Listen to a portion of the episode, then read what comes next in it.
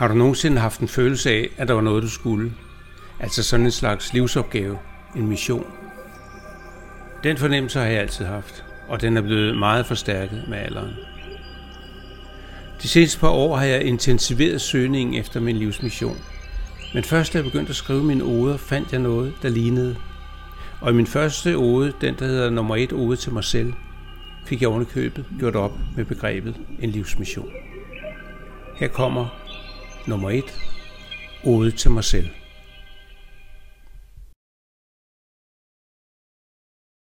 Missionen kalder fra intetheden.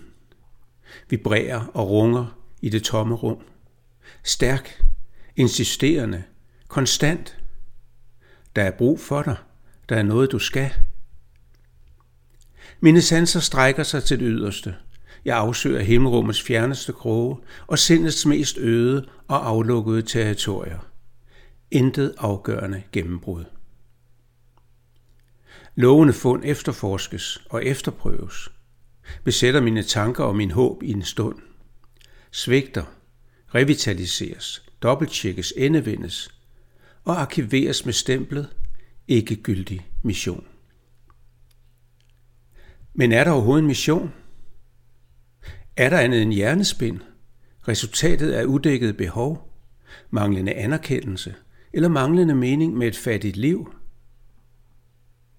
Er det panikken, der melder sin ankomst? Nu, kort før lukketid. Jeg træffer en beslutning. Who cares? Der er en mission. Der er en mission lige så længe, som jeg overgår at lede efter den. Fanden gale mig.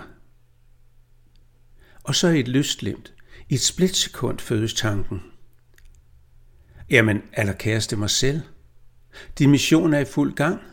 Den ræser afsted med den eneste hastighed, universet accepterer, lysets. Hver eneste tanke, hver eneste ord, hver eneste af dine handlinger er fuldt integreret og uundværlig dele af missionen. Du påvirker alle, du møder, og alt omkring dig. Uden dig var verden en anden. Og du hørte den viske til dig. Det er vigtigt, du er her. Det fylder os med glæde. Og så blev livet pludselig lidt lettere.